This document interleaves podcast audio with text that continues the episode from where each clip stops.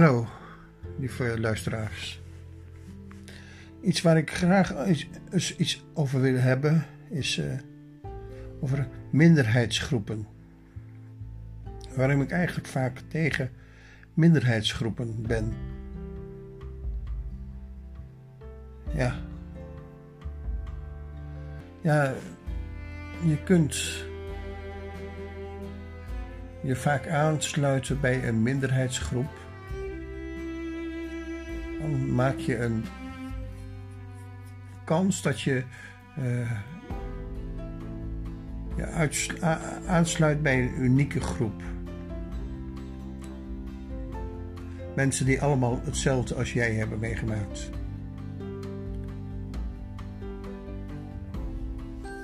Wanneer maakte ik dat bij mezelf mee, bijvoorbeeld?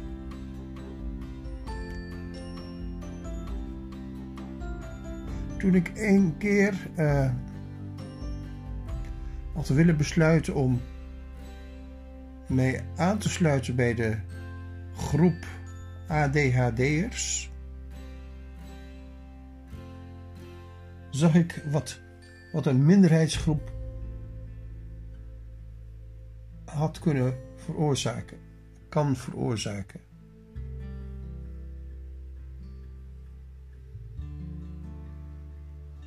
Allereerst wil ik dan wijzen op het feit wie, wie de ADHD heeft uitgevonden.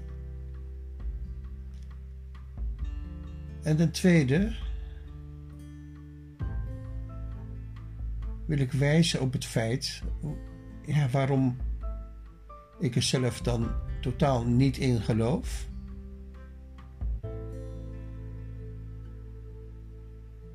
En ten derde wil ik aanwijzen waarom het zelfs een hele nadelige uh, invloed kan hebben als je je bij een zogenaamde minderheidsgroep wilt aan gaan sluiten.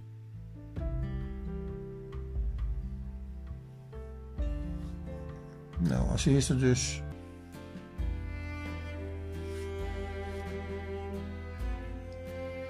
Minderheidsgroep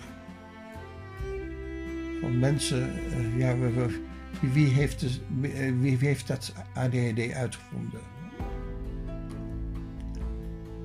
Nou, kan je kort in zijn, dat is een dokter geweest uit. Uh, psychiater uit Amerika.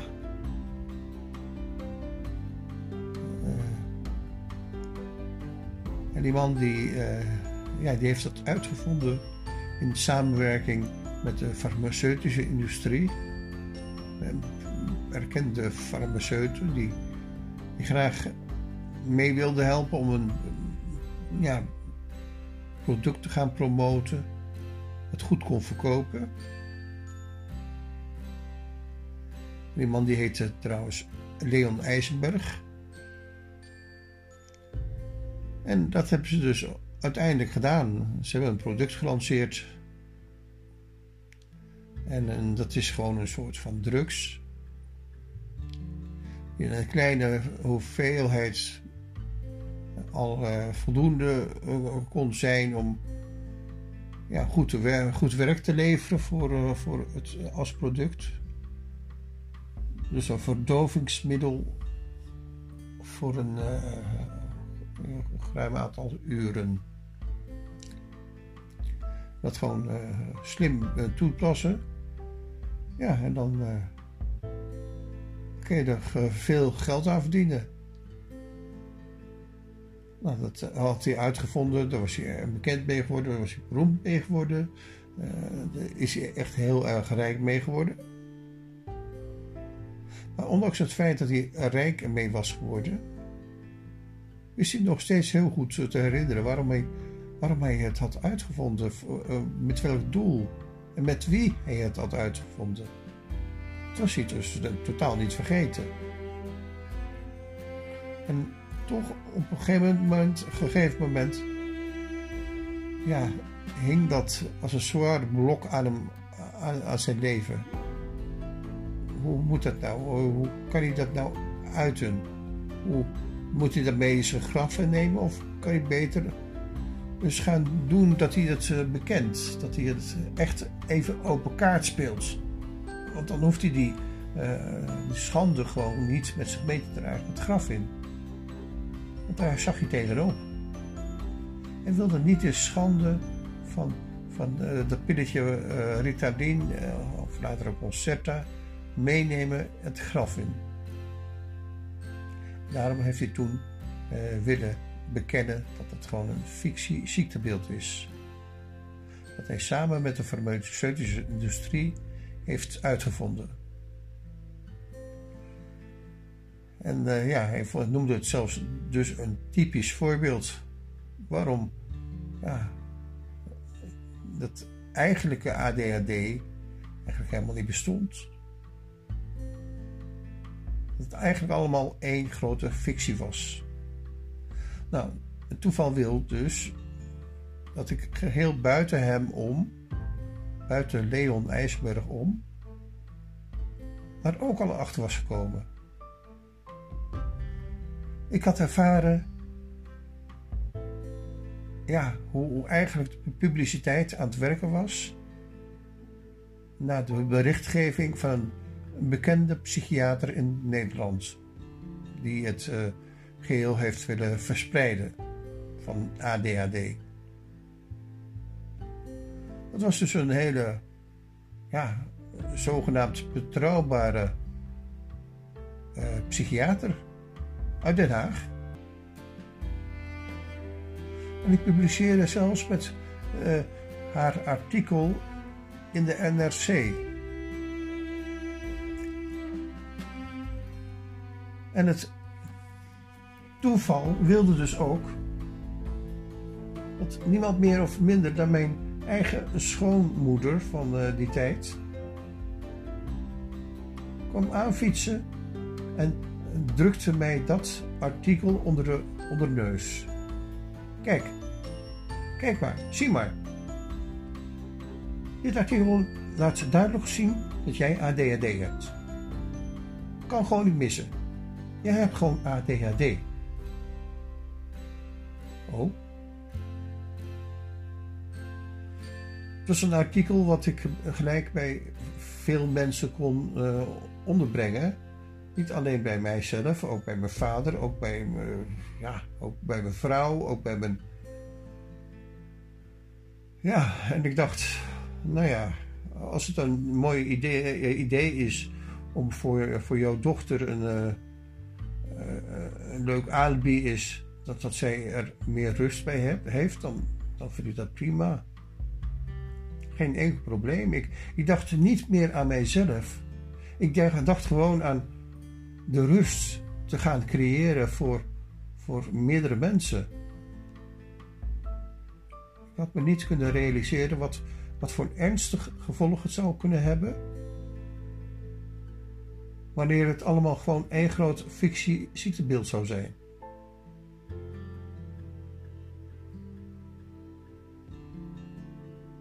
Ja. Nou, en ik ging uh, de test laten doen bij mijn huisarts. Oh. De huisarts was het er niet mee eens dat ik eh, eh, ADHD had. Nee had me een testje laten invullen en dat had ik ingevuld. En, ja, toen was uitgekomen dat ik geen ADHD had. En ik kwam thuis bij mijn vrouw om te laten zien. Ja, sorry hoor, ik, heb geen ADHD.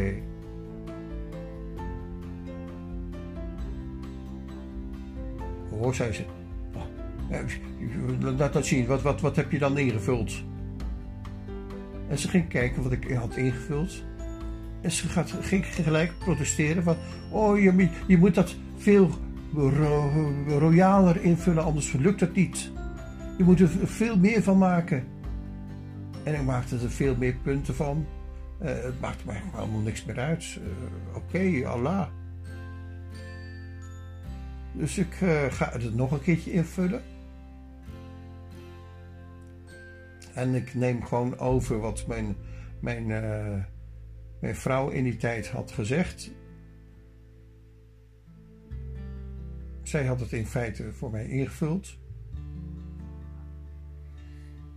En eh, ik ben eh, opnieuw naar de, dokter, naar de dokter gegaan. En gezegd, nou, ik heb het even toch anders ingevuld. nu staat er iets anders. En toen zei de dokter, oh, ja, ja, is dat echt zo? Oh, oh. Nou, daar klopt daar helemaal niks van, maar ja, oké, ik ging maar akkoord om mijn vrouw rust te geven. En ja hoor, we, we, kwamen uh, positief door de test heen. Ik mocht het onderzoek gaan doen. Ik mocht vragen gaan antwoorden van een psychiatrisch centrum in Zoetermeer. De Robert Fleury Stichting.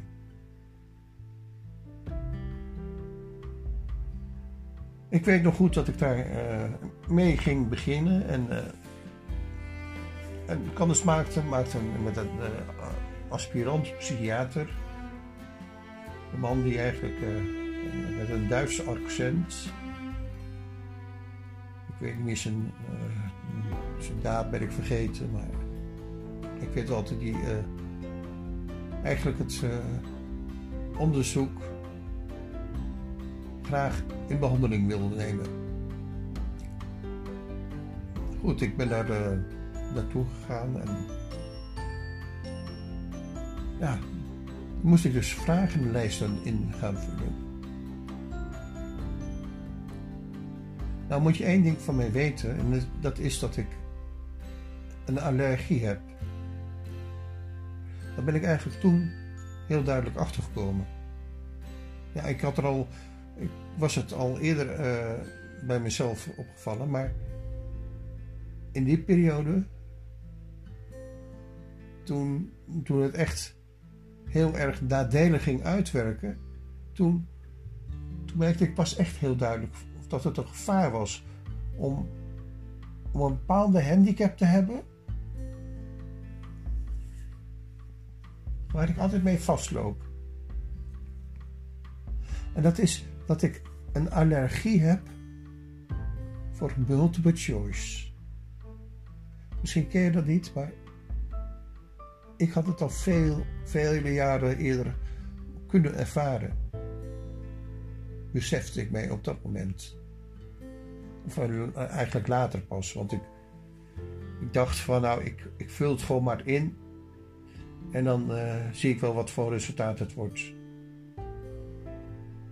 Maar ik moest gelijk denken aan, aan ruim, ja, ruim 20, 25, 30 jaar eerder. Want toen had ik voor mijn eindexamen ook allemaal multiple choice vragen moeten invullen. Voor een examen. Voor het examen van de MAVO. En met name met mijn examen voor het vak Engels. Terwijl ik best wel een beetje goed uh, de stof kende, heb ik de eigenschap dat wanneer ik multiple choice ga invullen, dat mijn gedachtegang iets te langzaam is. Ik, ik, ik ben nooit zo snel met mijn gedachten. En als je dat combineert met, met, uh, een druk van snelheid, dan vul ik altijd het verkeerde in. Ja, dat is gewoon zo. Ik ben dan, in mijn gedachten ben ik altijd te traag. En met, het ja, met de druk van uh, dat, dat ik snel moet zijn, doe ik altijd het verkeerde. Dat was dus ook de reden waarom ik een hele grote uh, onvoldoende haalde op mijn examentest voor Engels. Ik haalde uh, in mijn laatste examen, maar ook daarvoor natuurlijk, haalde ik een 3, 3 of zo. Een gemiddelde cijfer van een 3,3. Terwijl ik een 3,4 moest hebben. Ik kwam één tiende punt of twee tiende punt kwam ik tekort. En daarom moest ik een herexamen doen. Nou, toen ging ik er weer enorm hard voor leren en uh, er uiterst het beste voor doen om ja, dat herexamen te halen. Maar ook dat herexamen. Terwijl ik mijn uiterste best had gedaan om het zo goed mogelijk te leren, zag ik dat mijn uitkomst opnieuw een onvoldoende was. En gelukkig niet 3,3 en ook geen 3,4, maar toen 3,7. Nou, dat was net een 1 tiende of 2 tiende punt voldoende om het examen te halen. Maar ik had nog steeds onvoldoende op. Maar het ging om die 1 of 2 tiende punt die ik meer moest hebben. En dat had ik toen. En toen was ik geslaagd. Met een onvoldoende. Nou, je kan je voorstellen dat dit een ervaring is geweest die, uh, die heel diep in mij heeft doorgewerkt.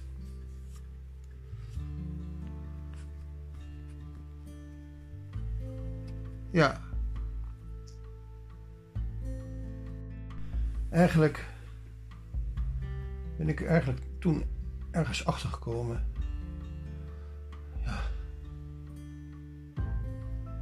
Ik ben erachter gekomen dat dat ik met een uh,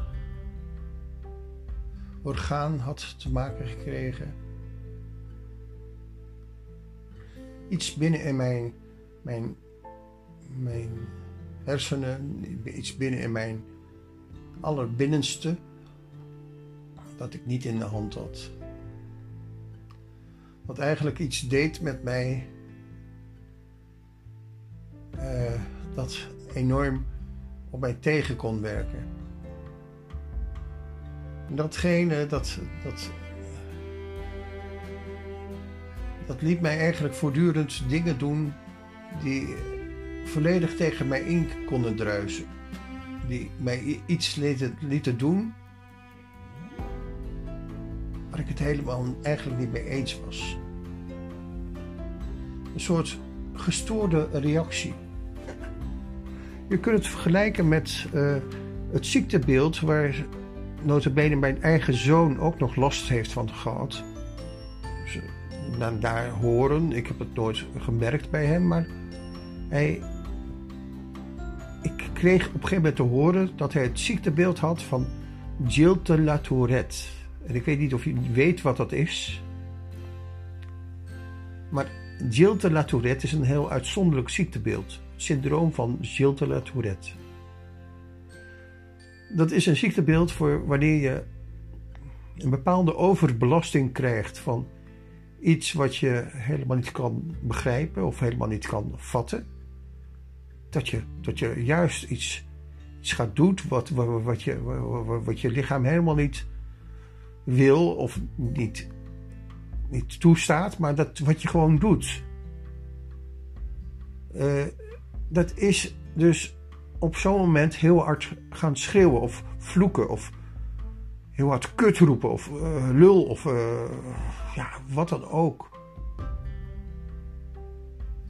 Je gaat dan hele plotselinge, luide scheldwoorden laten horen, waar iedereen van moet schrikken. Gilles de la Tourette heet het.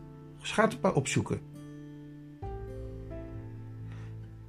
Eigenlijk toen mijn, mijn eigen zoontje dat syndroom zou hebben, zoals mij verteld was, ging ik opletten uh, waar ik dat ook tegenkwam. En toevallig kwam ik een heel duidelijk voorbeeld ervan tegen. Ik ging, uh, in die tijd ging ik regelmatig naar uh, televisieuitzendingen. Het kwam omdat ik ooit veel in Hilversum werkte, in een, eh, een huis met uh, gehandicapte mensen. En in, dat, in de plaats Hilversum dacht ik, nou, misschien is het best wel leuk om met een paar bewoners van deze, dit huis dus, naar een televisieuitzending te gaan.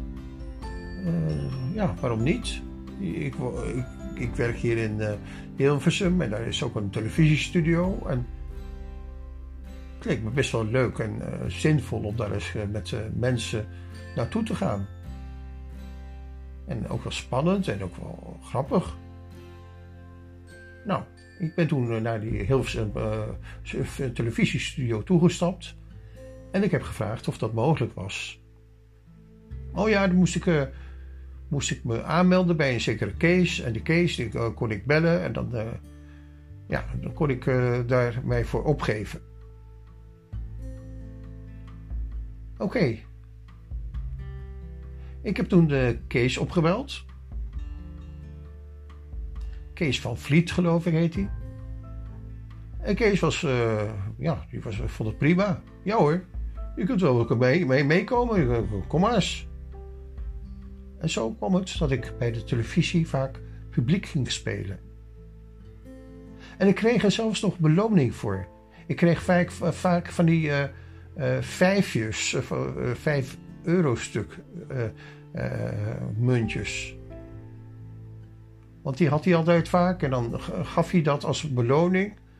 Als jij kwam naar, als publiek voor zo'n, om publiek te zijn bij zo'n uitzending.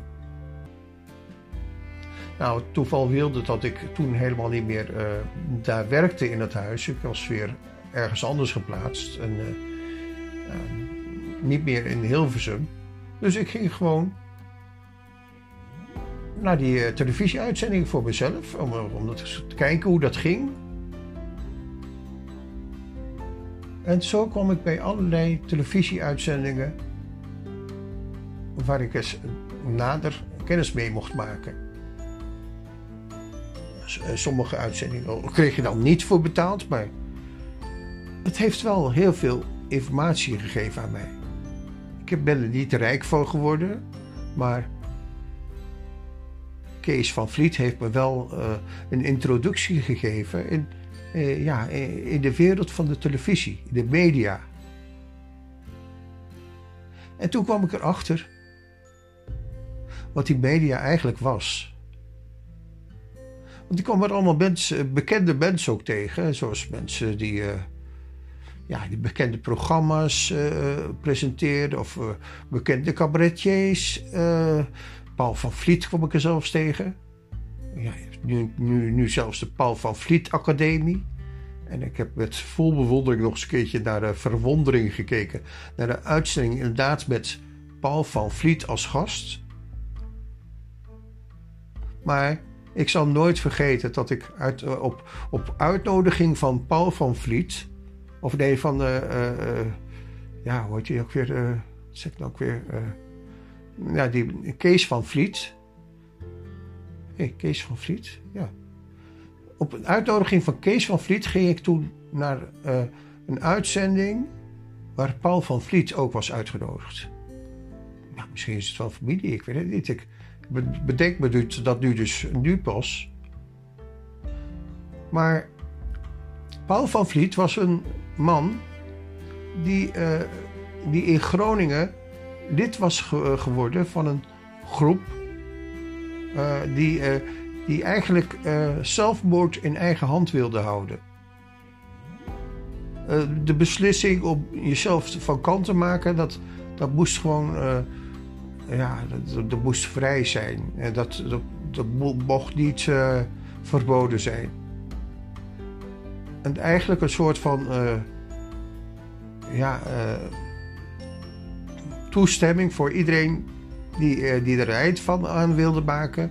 Die mocht een pilletje bij zich meedragen om zodra hij dacht dat hij het niet meer zag zitten, dat hij dat pilletje kon gaan slikken. Nou, en Paul van Vliet, die had er heel veel sympathie voor. En die was als afgevaardigde, als bekende Nederlander, was hij, was hij naar voren geschoven. Van nou, Paul, jij bent voor, dus je, je, hebt met mensenleed te maken. En jij mag daarin in deelnemen. Je bent ambassadeur voor deze groep mensen. Fantastisch, hè? denk je. Maar toen zat ik daar in die zaal. En er waren mensen uitgenodigd die ook ja, eh, zo'n pilletje op zak droegen.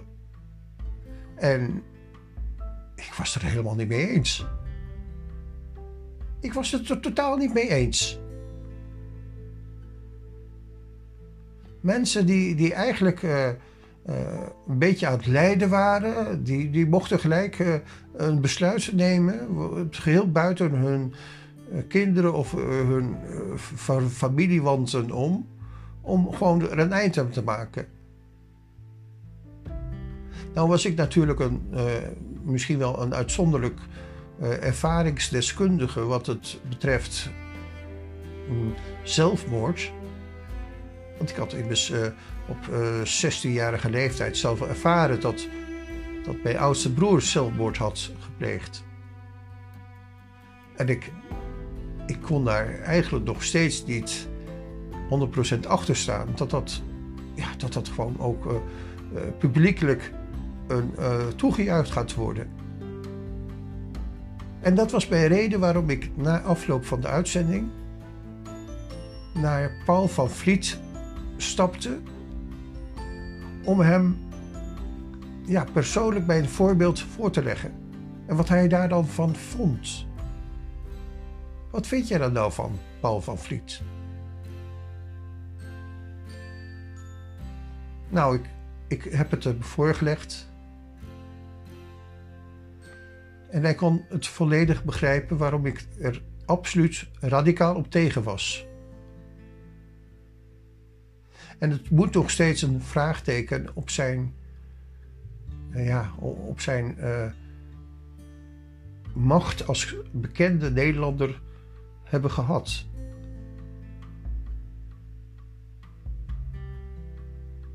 Want hij was immers ambassadeur geworden van een groep die, die daarvoor was geweest. Ik heb er toen nog uh, zelfs een paar foto's van hem mogen maken. En dat, dat, is een van de uitzonderlijke interviews die ik eigenlijk heb afgelegd van een bekende Nederlander. Die ik ging vragen over het onderwerp zelfmoord. Wat is dat? Wat is dat voor jou? En kunnen we dat als een minderheidsgroep gaan hanteren? Of is het beter om dat helemaal niet te hanteren als een minderheidsgroep? Nou, precies hetzelfde heeft de zekere Leon IJzenberg mee te maken gehad. Hij heeft spijt gekregen van het feit dat hij eigenlijk een soort van bedenker en ook natuurlijk de grootste ambassadeur is geweest van de ADHD. En wat ik dus ben gaan doen voor die minderheidsgroep ADHD'ers, dat waren dus allemaal uh, ja, mensen uh, gekomen die er helemaal hartstikke blij mee waren met het ADHD. Dan, dan, dan hoorden ze eindelijk bij een groep die erkenning kreeg. En als je herkenning kreeg, dan bestond je. Maar als je geen erkenning had, dan bestond je gewoon niet.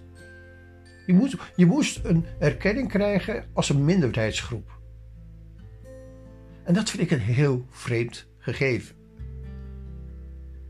Want dat klopt ook niet. Dat klopt eigenlijk van geen kant. En daarom ging ik toen ook nog, wilde ik een interview houden met die Nederlandse psychiater die in Nederland verantwoordelijk was voor de ADHD. Die het, eigenlijk het woord van Leon IJzenberg tot zich had genomen en toen een uh, methode had gevonden om vragenlijsten in te vullen. Met de zogeheten multiple choice tactiek. Waarop mensen allemaal heel gemakkelijk ADHD konden krijgen. Ja, en uh, ja, daar heb ik een interview mee gehad. En ik heb het toch opgenomen ook. Ja, ze was er wel een beetje bang voor. Want ja, opname, geluidsopname. kon ik dat nou wel verkopen. Maar misschien kan ik het wel bijvoegen op deze opname. Dan kan ik het toch een klein, klein beetje ervan laten horen. Want dat dat het niet echt gewoon flauwekul is wat ik vertel. Anders geloof je het misschien niet. De vrouw die bekend is geworden met ADHD in Nederland heet Sandra Kooi. En ze was toevallig ook nog een ja, erg favoriet op, op het onderwerp kunst. En ik was kunstenaar. Ik ben kunstenaar. Ik was er niet, ik ben het nog steeds. Dus ik kon bij haar binnenkomen. Ze dacht, oh, Hans die uh, vindt het, is kunstenaar en die vindt mijn omslag voor mijn nieuwe boekje, dat ik uh, zelf laatst nog heb ontworpen. Daar kan hij vast en zeker wel goed om, ja, oordeel over hebben. Want hij heeft ervoor geleerd, tenslotte. Ja, ik heb het gezien. Ik vond het wel aardig, maar ja, dat was niet echt bijzonder, vond ik. Sorry, Sandra. Als je het dan nog eens een keer luistert. Maar ja, je wilt mijn eerlijke oordeel. Ik, ik, ik, ik vond het veel belangrijker van wat jij eigenlijk daarvoor had gedaan met, met woorden. En wat jij hebt veroorzaakt in heel Nederlands. Dat vond ik veel belangrijker. Wat, wat jij persoonlijk bij mij hebt veroorzaakt. En uiteindelijk, het eindoordeel wat je, waar, jij een antwoord op hebt gegeven is mijn vraag geweest: van hoe weet jij dat eigenlijk zo zeker dat dat, dat, dat, dat ADHD, ADHD bestaat? Hoe weet je dat? En als je dan het antwoord krijgt van omdat die en die en die het ook zeggen. Dus dat de massa van bekende psychiaters dat ook zeggen. Daar, zoekt mijn, daar zakt mijn broek van af. Dat vond ik geen goed antwoord. Niet wetenschappelijk, nergens op gebaseerd en gewoon klinkklare onzin. Oké. Daarom ben ik dus erop tegen dat bepaalde minderheidsgroepen in Nederland bestaan. Natuurlijk, moet je een onderscheid maken van criminelen en niet-criminelen. Mensen die andere mensen uh, ja, uh, verkrachten, dat moet je niet gewoon willen toestaan. Terwijl het ook heel vaak in de familie zelf gebeurt. Daar heb ik ook voorbeelden van gezien. Een meisje die notabene door haar eigen vader en haar eigen broer werd misbruikt.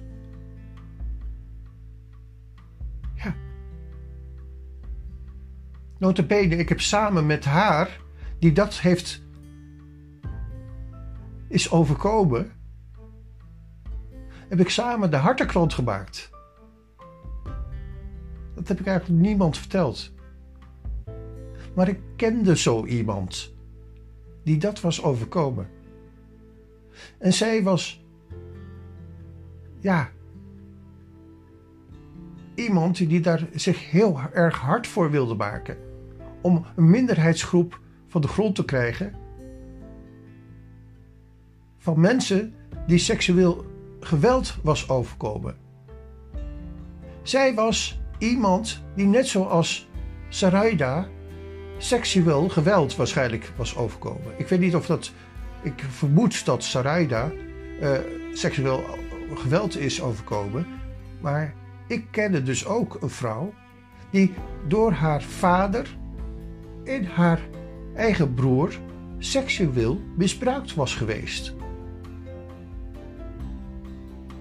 Ja. Ik kon me dat niet voorstellen. Ik kon me daar onmogelijk in verplaatsen. Maar ik, ik kende haar. Ik heb haar leren kennen en ik ben zelfs een tijdje iets meer intensief met haar omgegaan. Het was eigenlijk het zogenaamde vriendinnetje van mijn neef. Een jongen, ik had een jonger neefje en die was ongeveer even oud als hij en zij. En daar, daar was ze zogenaamd het, het vaste vriendinnetje van. Bleek eigenlijk helemaal niet zo te zijn, want ja, eigenlijk uh, zei ze tegen mij van dat ze zo medelijden had met dat jongetje, met het neefje van mij. En dat ze eigenlijk helemaal niks om hem gaf. Alleen maar ja, omdat hij een beetje opviel, had hij hem in vertrouwen genomen. En ja, ook zijn pleegvader had hij in vertrouwen genomen. En ja, er was, ze was iemand die echt heel erg uh, close was met een bepaalde uh, uh, kant van mijn familie. En ik, ik, leerde haar kennen omdat zij op een gegeven moment ja, stierf haar pleegvader, zeg maar, waar ze een hele sterke band mee had. En die man, ja, die kende ik amper, maar hij had kanker en was een hele akelige dood gestorven. En ik, ik, was een van de familieleden die nauw betrokken was met, uh, ja, met die dochter ook. Dus ook met, uh, met het sterven van haar man. Dus dat was mijn tante, de, uh, ja, het kind van mijn, de nieuwe echtgenoot van mijn tante. Mijn tante Yvonne. Mijn tante Yvonne was her, ja, hertrouw. Nee, ze was nooit getrouwd geweest. Ze had een kind gekregen. En dat kind had ze dan gekregen van iemand waarvan ik mij vragen had gesteld: van wie heb je dat kind eigenlijk gekregen? dat was de meest kwalijke vraag die ik me ooit had kunnen stellen.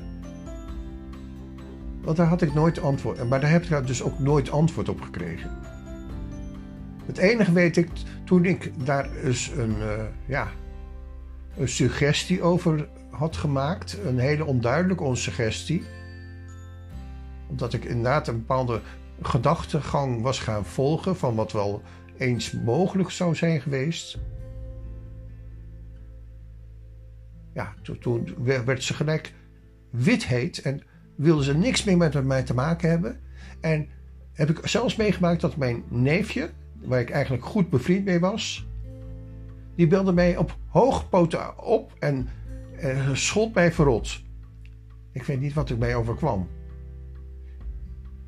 Ik, ik had iets gezegd, ik had iets gedacht in mijn hoofd, wat absoluut niet mogelijk was. Wat absoluut niet mocht ook, was verboden. Absoluut verboden. Niks streep doorheen. Ja, net gegeven, dat staat me nog steeds heel dichtbij. Ik had iets in mijn hoofd gebracht waar ik mogelijk aan dacht en wat niet mocht. Dat niet mocht van de meest betrokken personen die, die, het, die het betrof.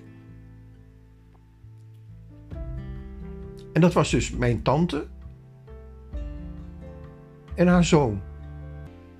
Haar zoon die op het zelfs een hele bekende correspondent is voor, eh, voor in het nieuwsmedia. Want hij had journalist en filosoof willen worden. Toevallig uh, beroepen die ik wel leuk vind en die ik ook wel interessant vind. Maar ik heb, ondanks het feit dat hij momenteel een bekende naam heeft, hij heet Patrick IJzendoorn.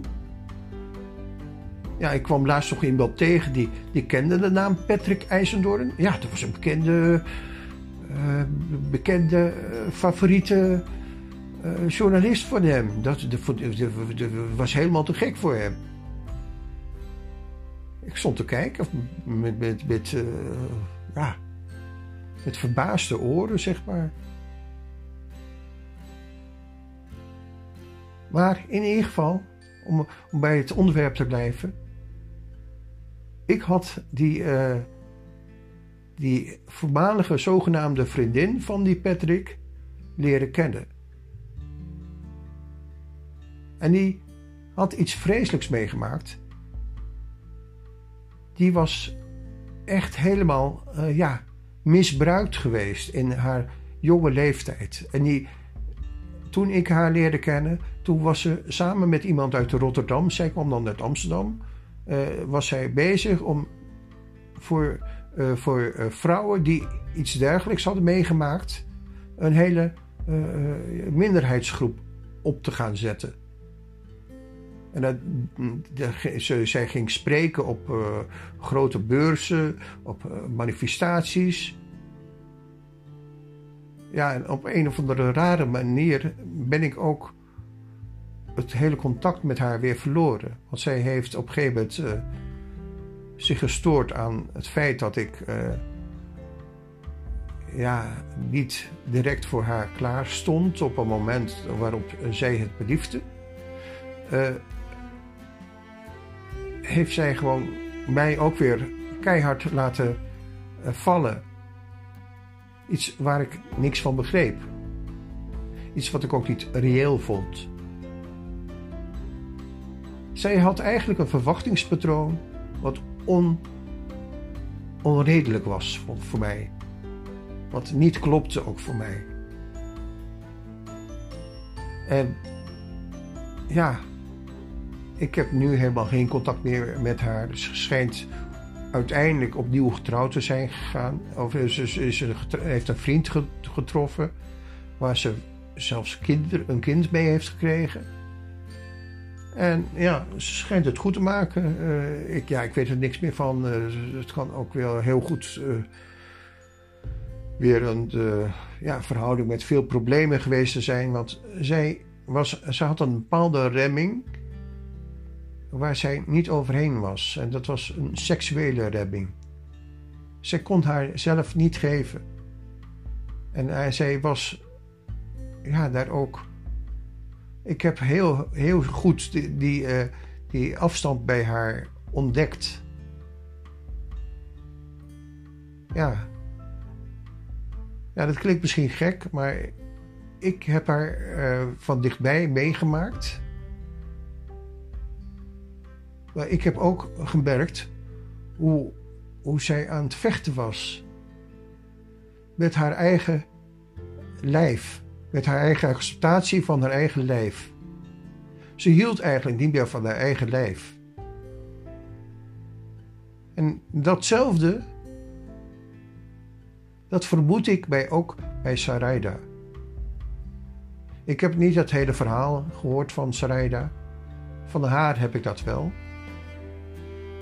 Dus ik weet over welke groep ik het heb. En ik weet dat ik het uiteindelijk niet met uh, zo'n minderheidsgroep eens kan zijn. Helemaal omdat ik later nog een oudere vriendin heb leren kennen. Die ik dus ook prompt het onderwerp heb uh, uh, laten zijn van, van mijn tweede hartekrant mijn tweede digitale hartekrant. En dat was een vrouw. En die heette Jedovera. En die Jedovera die was eigenlijk iets gelijk, had hij iets gelijks overkomen als die ene ja, vriendin. Alhoewel dat toch wel een beetje anders was, want zij had niet broers, zij had alleen maar een zus. Een hele rare zus vond ik dat altijd. Want die zus was, had ze ook altijd ruzie mee. Die dacht altijd precies het tegenovergestelde als zij. Ze had er altijd ruzie mee. En dat waren hele absurde, absurde ruzies. Ja, dat, dat is eigenlijk. Maar die vrouw die in mijn leven is gekomen, de oudere vrouw, dat werd mijn beste vriendin. Die heb ik tot haar dood meegemaakt.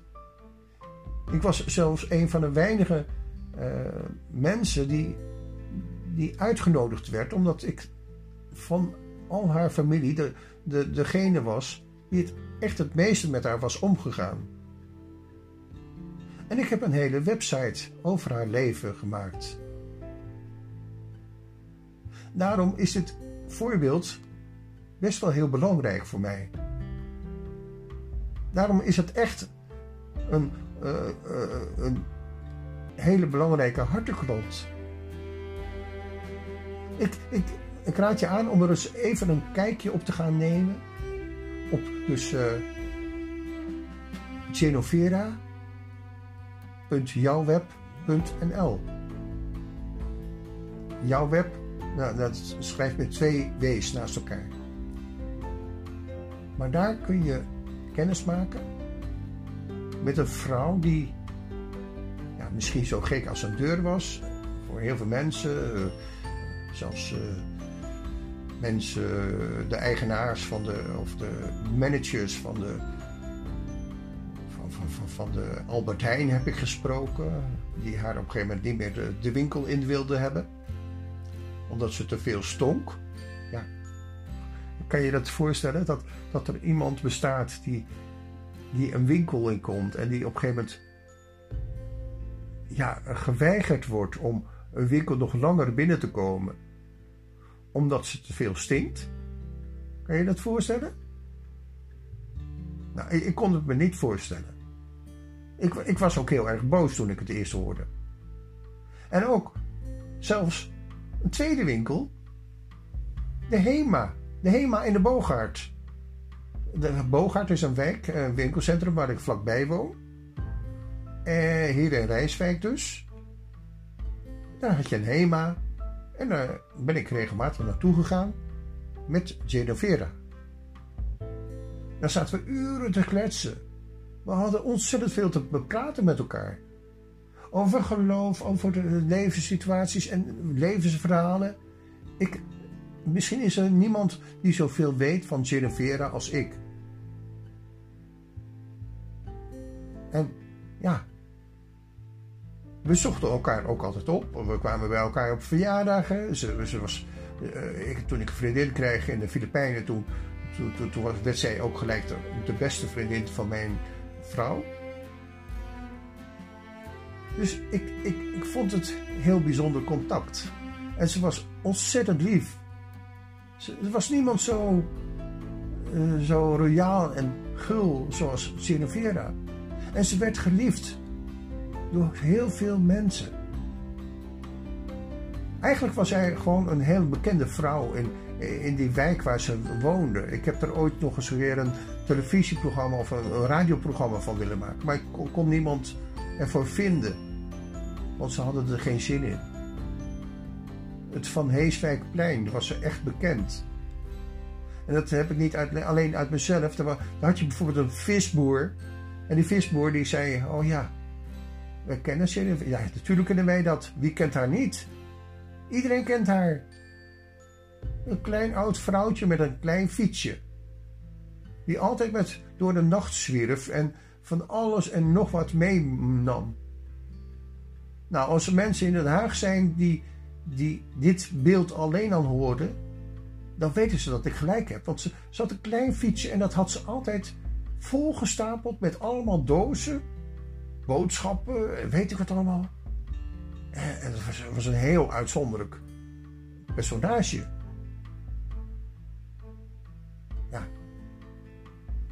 Ja, en dat, dat was mijn beste vriendin geworden. Waarom dan? Ja, omdat ze ooit. Eh, ja, ik kwam elkaar tegen bij het kopieerapparaat eh, van, de, van de Albert Heijn. En toen was ze altijd druk bezig met kopiëren.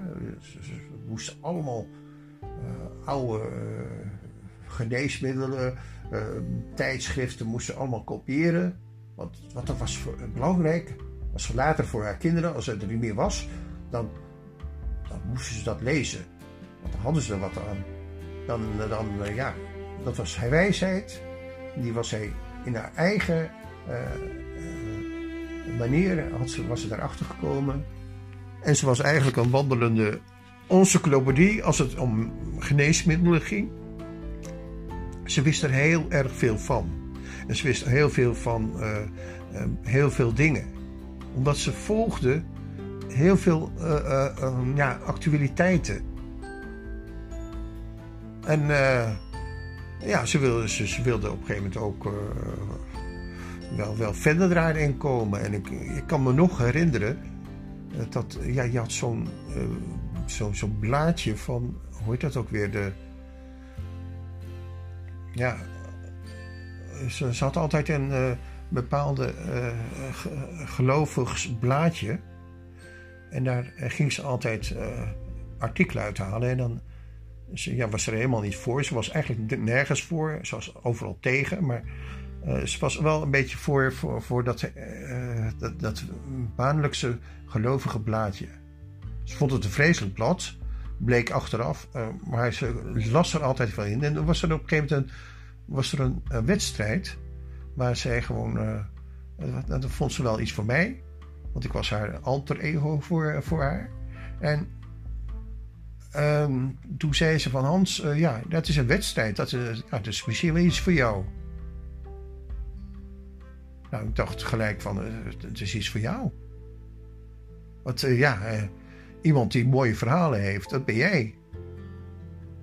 Ja, ik, ik, maar ik heb wel veel dingen meegemaakt, maar ik denk dat jij als trouwe luis, lezer van dat blaadje waar je op geabonneerd bent, al, ook al je niks, ja, dat, dat kan ik jou beter voorstellen. En dat heb ik toen ook gedaan. Ik heb de redactie van dat blad opgebeld. Of uh, ja, aangeschreven. En gezegd dat ik iemand wist die, die heel eenmaal. Ja, die, die, die ze echt moesten gaan interviewen. Om, uh, ja, om een, toch een heel bijzonder verhaal te krijgen. Ik heb haar telefoonnummer doorgegeven. En wat denk je dat er gebeurd is? Ja. Ik, uh, ik sprak er weer en ze, ze, was inderdaad gebeld door dat blaadje. Ik ben, kom even niet meer op de naam van dat blaadje, maar oké. is het is zo'n bekend christelijk blaadje van zo'n denominatie. Ik moet er niks van weten eigenlijk, maar uh, zij ook niet meer. Ze toen ook al niet meer. En, maar ze was er nog wel op geabonneerd. En ik heb toen uh, haar naam doorgegeven, haar telefoonnummer en ze was gebeld. Maar ze wilde er niet op ingaan. Ze vond het helemaal niks om erop in te gaan. Ze heeft alle deuren dichtgehouden. En de mensen wilden haar graag interviewen. Maar via mij uh, lukte dat niet. Net, net zoals ik bijvoorbeeld een ander verhaal uh, ja, tegenkwam, zeg maar. Zij bleek een hele goede vriendin te hebben. En die vriendin was kunstenares. En daar was er zeker uh, ze zelfs huishoudster voor geweest. In een tijd dat ze erg veel geld nodig had, toen ging ze werken als huishoudster bij een kunstenares. Maar die kunstenares was had ook de hele wereld rondgezworven. Die, was in Nederlands-Indië geweest. Dat ze, uh, de plaats waar zij ook altijd nog met heel veel lof en liefde over sprak.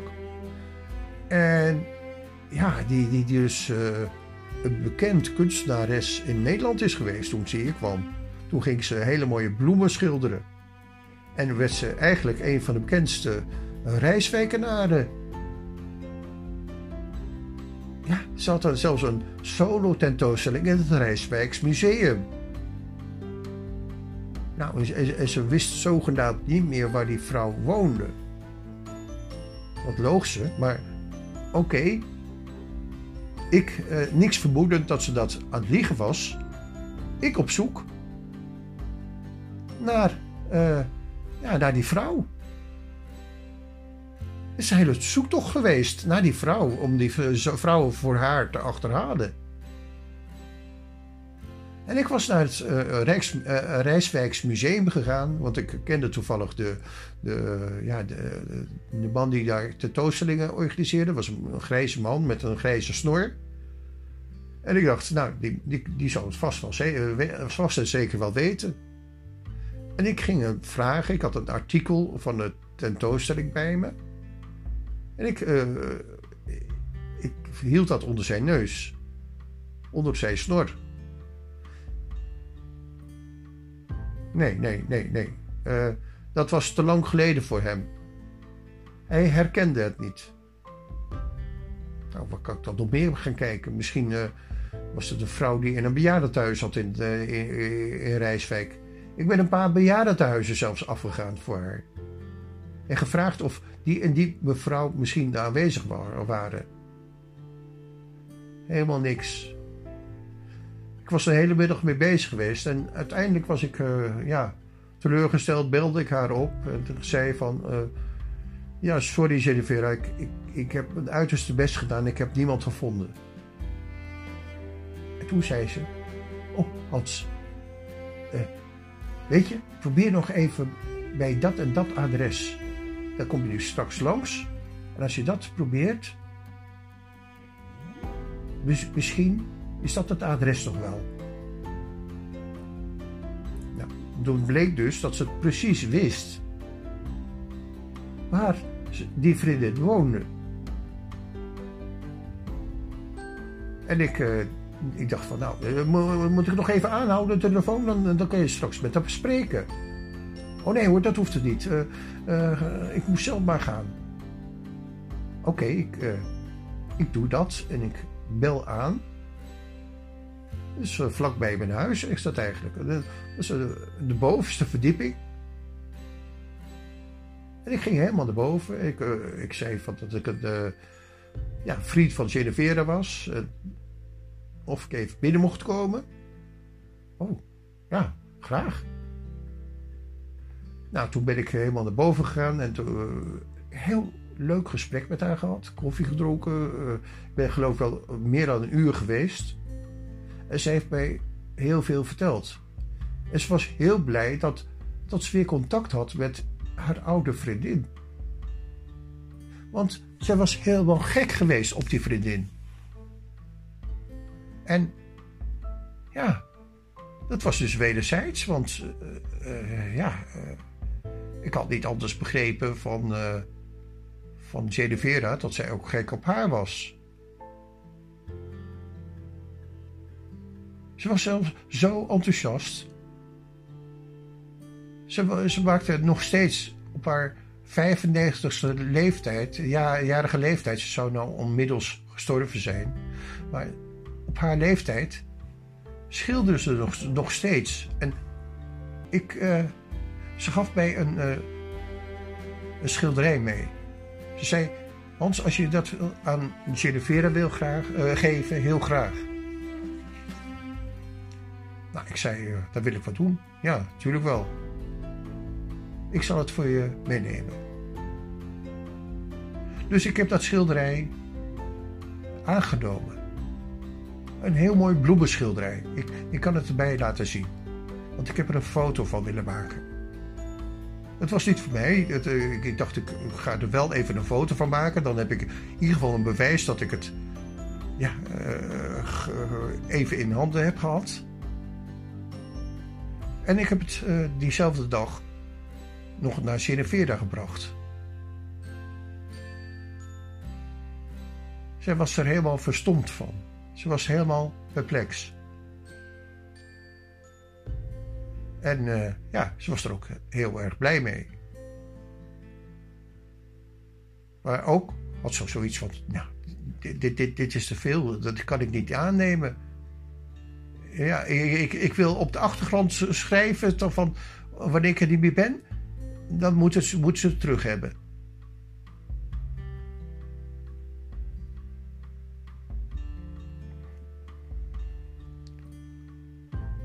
Ik, ik heb dat geaccepteerd en uh, op een gegeven moment, ja.